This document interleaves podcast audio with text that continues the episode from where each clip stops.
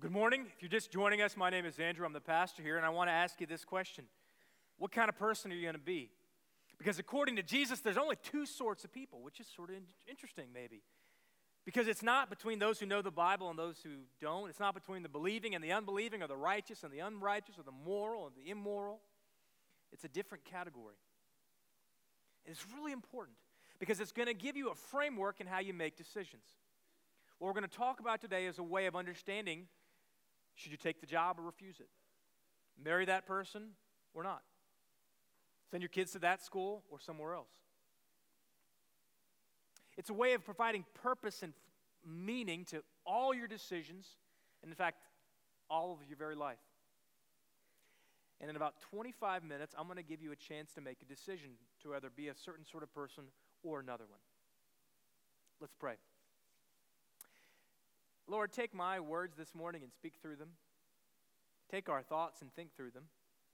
And then take our hearts and, as a response, light them up with love for you and for our world. In the name of the Father, Son, and Holy Spirit, this is what we pray. Amen. There's a story that I've been thinking about this week because of the parable I want to read in a few minutes. It's about my dad when he was about 11 or 12, 13 years old in early adolescence. Now, you may know a kid like this, but apparently when my dad was that age, he's the sort of kid that was just a space cadet. He was out to lunch. He's always off in his own little world. You know any kids like that? If you have kids in your house like that, God bless you. Keep up the good work. That was my dad. And my dad was also a preacher's kid, just like me. My grandfather's a pastor, so was my dad, and now I am. And one of the things that's blessed in your life, if you grow up as a preacher's kid, is you meet people you wouldn't meet any other way through the church. And at the time my dad was an early adolescent, he was living in Northern Virginia. And at that time, even more the case today, if you live in Northern Virginia, you either work for the federal government or you work for a company that does services for the federal government. And there was a guy in their church was well, who was a well known botanist. And one summer, he was going with the agricultural department overseas and leaving his well known gardens and greenhouse in the backyard of his house for two months. And he approached my dad as a 13 year old kid and said, Hey, will you take care of my gardens for the month? And he had my dad come over to his house and show him what to do. And my dad was off in La La Land, his own little world, and didn't pay attention at all to the directions that were given to him. So then the guy left, and was my dad's first day on the job to take care of the plants. And he realized he hadn't been paying attention. He had no idea what to do, so he did something that 14 year old, 13 year old boys are prone to do, which was nothing for the first day. He did nothing for the first week. He did nothing for the first month. He did nothing for the whole summer, all the way up until the day before the botanist was going to return. And he walked in into the stifling greenhouse where everything was brown and parched. And he said he pulled up a few dead leaves and threw them out, and that was it. He didn't greet the guy when he came home. And he, my dad said for the next several years, all throughout high school, when he saw that guy walking down the pew in church, he turned around and go the other way. He was so ashamed of his failure to manage the things that had been given to him. And that story's been in my mind this week because I want to talk today about being a manager. Or to use an old fashioned church word, being a steward. According to what Jesus is going to tell us, each of us has been given things by God, and we are a manager of those things, not the owner. And the question is, what are we doing with what we've been given to manage? Here it is, Matthew chapter 25. It is one of the most famous parables Jesus tells. And like all the parables, if you read it too fast, you miss some powerful stuff. And like all the parables, it, parables, it is explosive if you let it work in your life. This is a parable, in fact, that is so famous that we have an English word that's derived directly from the parable Jesus tells. This is Matthew chapter 25, verses 14 and following. Jesus is trying to explain to his disciples what the kingdom of God is like. Again, it, that is the kingdom of God, will be like a man going on a journey who called his servants and entrusted his property to them. To one he gave five talents of money, to another two talents, to another one talent, each according to his ability. In the Greek, the word is talent. In some modern translations, it might say like bags of gold or money, but in original, it's a talent, which we'll get to in a little bit. Then he went on his journey. Verse 16 The man who had received the five talents went at once and put his money to work and gained five more. So also the one with the two talents gained two more. But the one who received the one talent went off, dug a hole in the ground, and hid his master's money. And after a long time, the master of those servants returned and settled accounts with them. And the man who had received the five talents brought the other five. Master, he said, You entrusted me with five. See, I have gained five more. And his master replied, Well done, good and faithful servant. You have been faithful with a few things. I will put you in charge of many things. Come and share your master's happiness.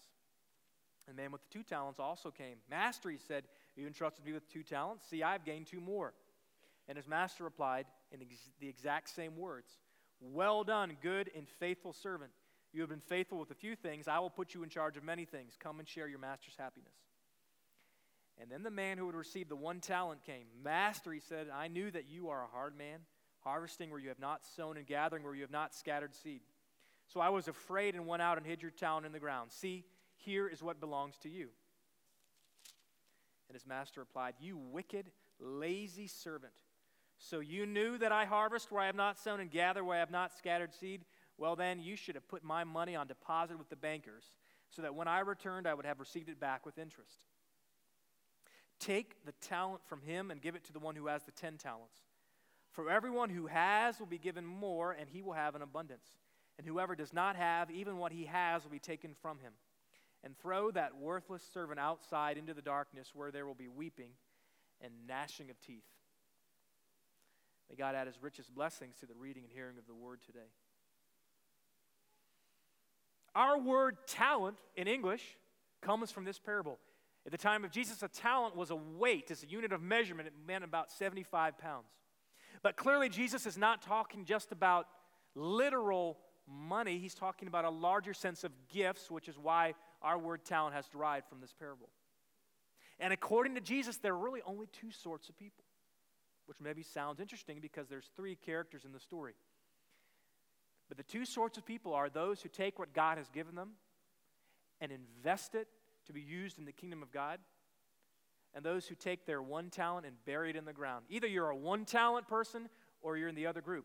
There's no other alternative. Which are you? See, according to Jesus, all of us have been given things by God. In fact, what we have is entirely given to us by God. Which might sound strange. You think, well, I work hard. I earned what I have. I, I, I, made the right decisions. I've been faithful to my family. I've been a good parent or good mom or good dad, etc. And those things are good, and God bless you for it. But even the very circumstances of your birth were not determined by you, but by God. And this is why it shouldn't surprise us that it seems like some people are given greater degree of talents and some less. The very fact that you're in this room today means that not a single one of you has had to worry about the clean water you're going to drink, either this morning or this afternoon. You didn't do that on your own, that was given to you. The circumstances of your birth put you in a place in which we are blessed with that kind of wealth and prosperity. So the question is not what you've been given, but what you do with what you've been given. In fact, it's like this Jesus says, God gives people things. Some of us have been given families. If you're a mom today, you know that your kids are a gift from God. One of the things you don't learn until you're in a family trying to have your own kids is that children only come when God wills them to come. And children are always a blessing, whether they come biologically or through adoption, they are always a blessing. But one of the sad things in our culture is that a lot of parents take children to be a way for their own emotional needs to be met. Have you ever known this? Maybe you grew up in a family like this and you saw how difficult and destructive it was. See, children are not a, a gift from God for you to meet your needs, to make you feel better about yourself. Children are a gift from God meant to be invested into the kingdom of God by definition, an investment grows over time. Which means if you're a mom, your primary job is not to care what sorority your kids get in or who they date or what college they go to or any of those things. They may be important at a time. Your primary job is to prepare your kids for service in the kingdom of God. Your primary job is to have your children be able to do things after you're gone that brings greater value for the kingdom. See, 60 years from now, most of us who are parents are not going to be here. But our kids will be, and their kids will be. And the way you're forming your children now will determine how God is able to use them in the future. The most important thing you can do as a parent, as a mom, or as a dad is to shape your kids for God's service in the kingdom.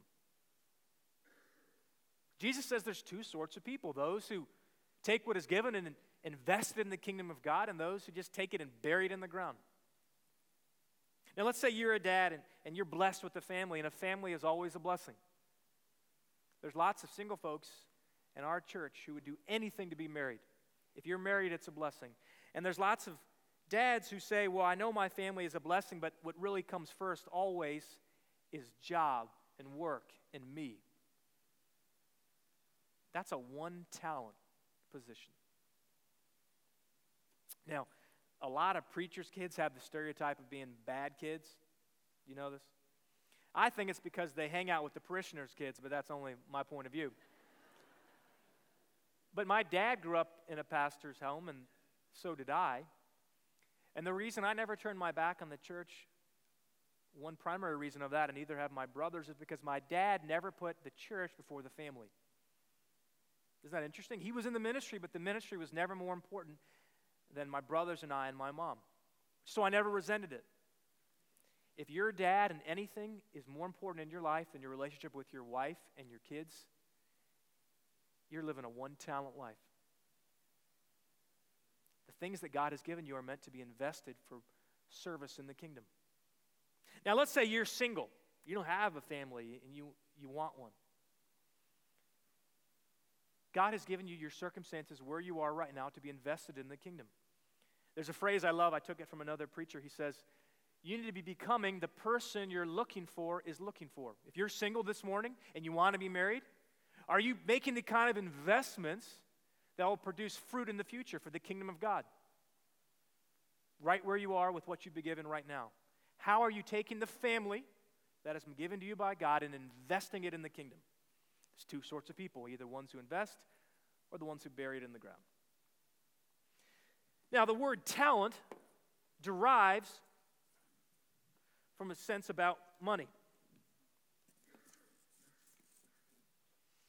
And of course, it means more than just the dollars and cents we have in our wallets, but it certainly doesn't mean less than that. Let's talk a little bit about the money that we've been given. God gives each of us a gift, and He says, I want you to use it for value in the kingdom. Now, as soon as you talk about money in church, a lot of people get upset. Although my experience is the ones who get upset are the ones who don't give money in the church. So, there you go. And one of the reasons is they think, well, there goes this preacher, he's just after my money again. And I'd like to address that just for a second. First of all, we don't always talk about money around here, but if we do, we don't apologize for it. Why? One is, I would be a terrible leader if I thought my organization wasn't worth supporting financially. Can you imagine what kind of university president or hospital president you would be who said, oh, don't give to my organization. It's not that important. What we're doing doesn't really change lives or matter. Wouldn't be a leader worth following whatsoever. I don't apologize for saying I think that what God is doing in our congregation is worth supporting. But more than that, I'd like to, I'd like to call your bluff a little bit. If you think that we're just after your money, then I want to challenge you to give to another local church. Don't give us a dime. Take what you're going to give and put it somewhere else. Because I believe what happens in the local church is the best way to make a difference for the kingdom of God. I believe it's great to support hospitals and universities and all kinds of other things. But I think I'd like to call that second mile giving. First mile giving is always in your local church. Because let me tell you something.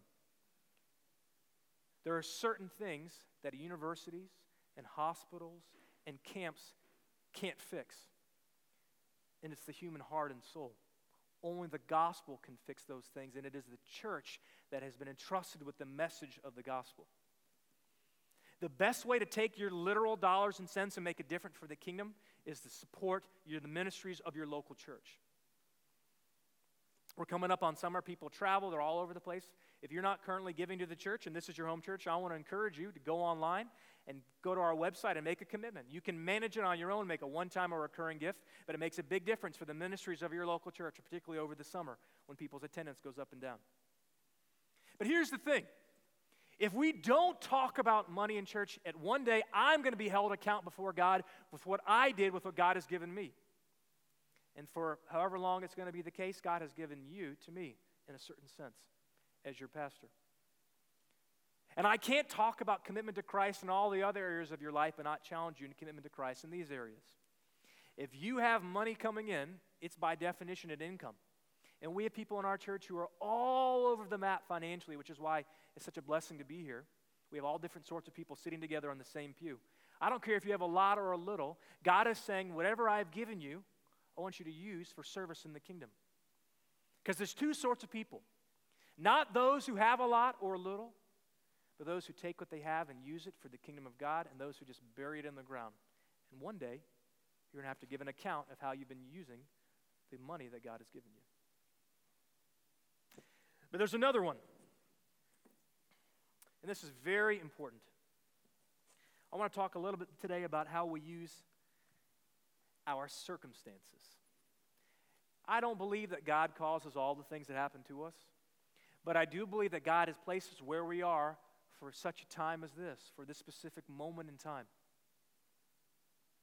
And I do believe that there are two sorts of people those who take their circumstances and allow them to be used for the kingdom of God, to be invested to make a difference in the future, and those who bury them in the ground and complain about them. You notice the first, the one talent person, rather, receives his gift, and when he's called to account for it, all he's filled with is complaints. I knew you were difficult. I knew you were hard to work for, and that's why I didn't want to do anything with it. Excuse, excuse, excuse. Whereas the five and the two talent people are the ones who immediately take what they have and begin to put it to work for the kingdom. How are you putting your circumstances to work for the kingdom of God today? This last week, I had to travel to Virginia for a pastor's conference, uh, continuing education event, and I met with a lot of people that I'm reminded again just how blessed I am to be in this congregation. Many of the people, the places I was meeting with, serve very poor, very rural little churches. One guy, in fact, is on a two point charge. That means he has two little churches to serve every Sunday morning. And he asked me, he said, Do you plan the music at your church or does somebody else? And I said, Well, uh, our music director and I work on it together. He said, Well, in my one little church, we don't even have anybody to play the piano, so I'm the one who picks the CDs and pushes play on them each week. There's another lady, small, rural, struggling congregation, and she talked about how she felt God was telling her to lead her congregation to become deeper and more devoted to prayer. And she had just a 20 people or something in her congregation. She wrote their names all down on a card, placed the card in an envelope, put somebody else's name on the outside of the card. And when they came into church that day, there was a table with the cards stacked out front, and they each got their envelope. And they opened it up, and there was somebody else's name on it. And she said, Your job is to be a prayer partner for that person. And I hear these people's stories, and they, they barely get paid any money. The churches can't keep their lights on and off, and it's difficult. Mainly older people in these congregations, and I say, Wow those are people who are taking their circumstances and being faithful with them and using them for the kingdom of God. And I turn around and look at myself, who is so blessed. How am I using my circumstances for God's glory? Am I just sitting on them and burying them in the ground? See, God is most glorified not necessarily when your circumstances are perfect, but when He is shown to be perfect in your imperfect circumstances. If you're struggling today, and you're dealing with betrayal or brokenness or addiction or bankruptcy or poverty or despair, those are the times when God can most be glorified. You can take your circumstances and say, even though this isn't perfect, I'm going to allow God to use them anyway. And that is when powerful things happen. You may be here today, and the idea of Mother's Day is a difficult day for you for reasons we don't need to go into you can take those circumstances and let them be used by God because you're not the only one in that circumstance. And God delights in speaking words of hope to people who feel hopeless, and words of healing to those who feel sick, and words of redemption to those who feel lost. And if your circumstances are like mine and in many ways overwhelmingly blessed, God is going to call you and me to a higher standard. I meet people a lot of times and I think, how dare I ever complain about anything? What are you doing with the circumstances you've been given? There's two sorts of people those who take their circumstances and bury them in the ground and complain about them, and those who take them and let God use them for His glory. Which are you?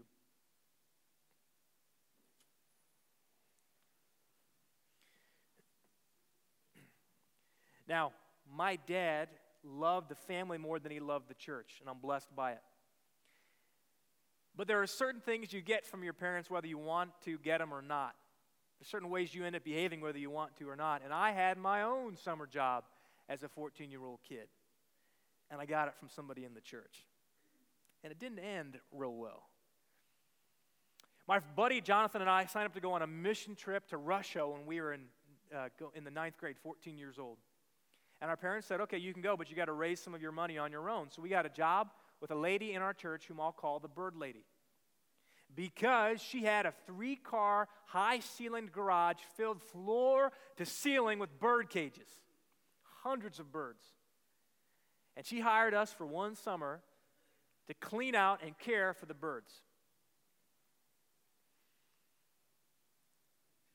Several months into the summer, she left for vacation. And our job was to pull out the food, put new food in, and just make sure they're okay. The problem was when you open the cage, the birds sometimes leave when you want them to stay in. And one day we were there and a bird escaped. And we began to panic because it was one of her prized birds. We didn't know what to do. We couldn't get it back in the cage. We ran around the garage trying to flush it back in there. And my friend Jonathan had the good idea of taking a big net, and he played tennis, and I guess he had a good overhand. And so I flushed it toward him, and he swung but the bird didn't end up in the net. Listen, I'm not a bird doctor, but I'm telling you, the bird was on the ground going like this. Yeah, it was bad. And so we do what you do when you're 14, you have a summer job, and you work for the bird lady in your church. We picked up the bird and shoved it right back in the cage. We came back the next day, and the bird was no longer moving like that. Yeah, it was curtains for the bird. So we do what you do when you're 14 year old and it's a hot summer and it's a couple weeks before the bird lady returns. We took the bird and put it in the freezer. I, I was 14. I don't know. What we didn't do when she came back was tell her what had happened. In fact, I was so overcome by guilt and I couldn't look her in the face. I wrote her a note and apologized and said, Lady, we killed your bird.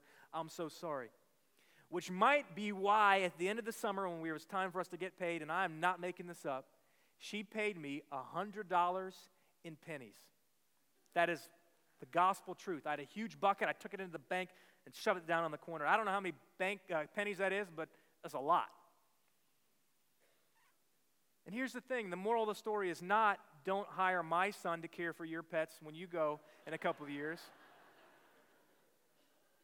The point is that when you've been entrusted with managing somebody else's property, it is a sacred trust. And one day you're held to account for it, and you have to give an account of your actions. And I've been talking today as if what we really do is take what God gives us and then invest it in the kingdom.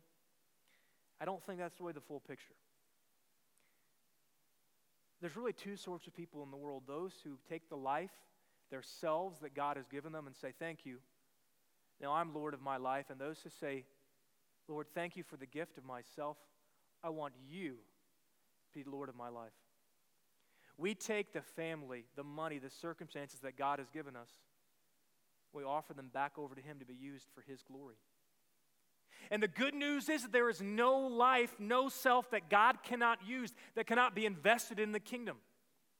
Because of the work of Christ on the cross and through the resurrection of Easter Sunday morning, there is no life beyond the redemptive power of God. And the most powerful thing you can do with your life is to take it and say, God, I'm giving it back over to you. I want you to be Lord. I want you to make a decision today. If you're somebody who has never made a decision for Christ, I'd like today to be the day, not tomorrow, today. Say, God, I don't understand all of this. I don't know all of this, but I know I can't do it on my own. I want you to take my life and be Lord of it and use it for your kingdom. Or maybe you're here today and you're like me and you've been walking with the Lord a long time, but there are aspects of your life that you know you've not yet given over to Him to control. Maybe it's your finances, your work life, your home life, your married life, your dating life. I don't know what it is.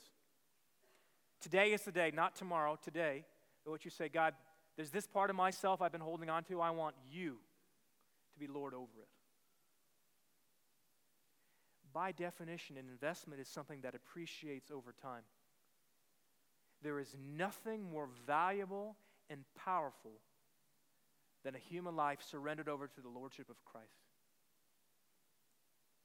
He can take that and do far more than what we ask or imagine with it. There's two sorts of people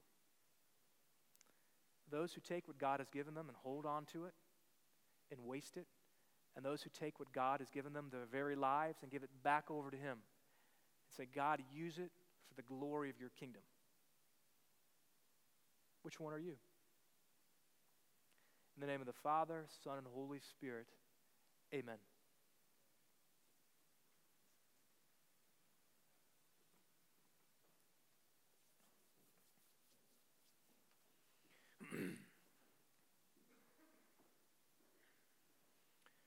I want to do something a little different. We don't do it very often around here when the offering is being collected. I want to encourage anyone who needs to to come down and meet me down front at the communion rail for a time of prayer. And maybe this is the first time you're saying yes to the Lord. Maybe you're saying it all over again.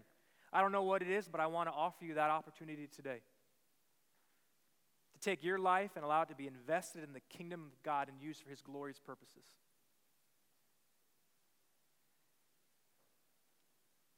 The rest of us, I'd encourage you just to sit still and listen to the words of this great song.